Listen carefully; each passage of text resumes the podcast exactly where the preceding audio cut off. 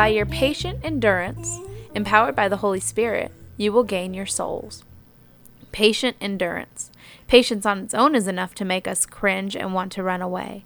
We want results now, and we can't bear to wait for anything. But on top of patience, it says you must have endurance. And endurance signifies that the task will be hard. It might be long, and we will have to pull everything we can out from the deepest parts of ourselves to go on. But Jesus says, if you do this, you will gain the most important prize, your soul.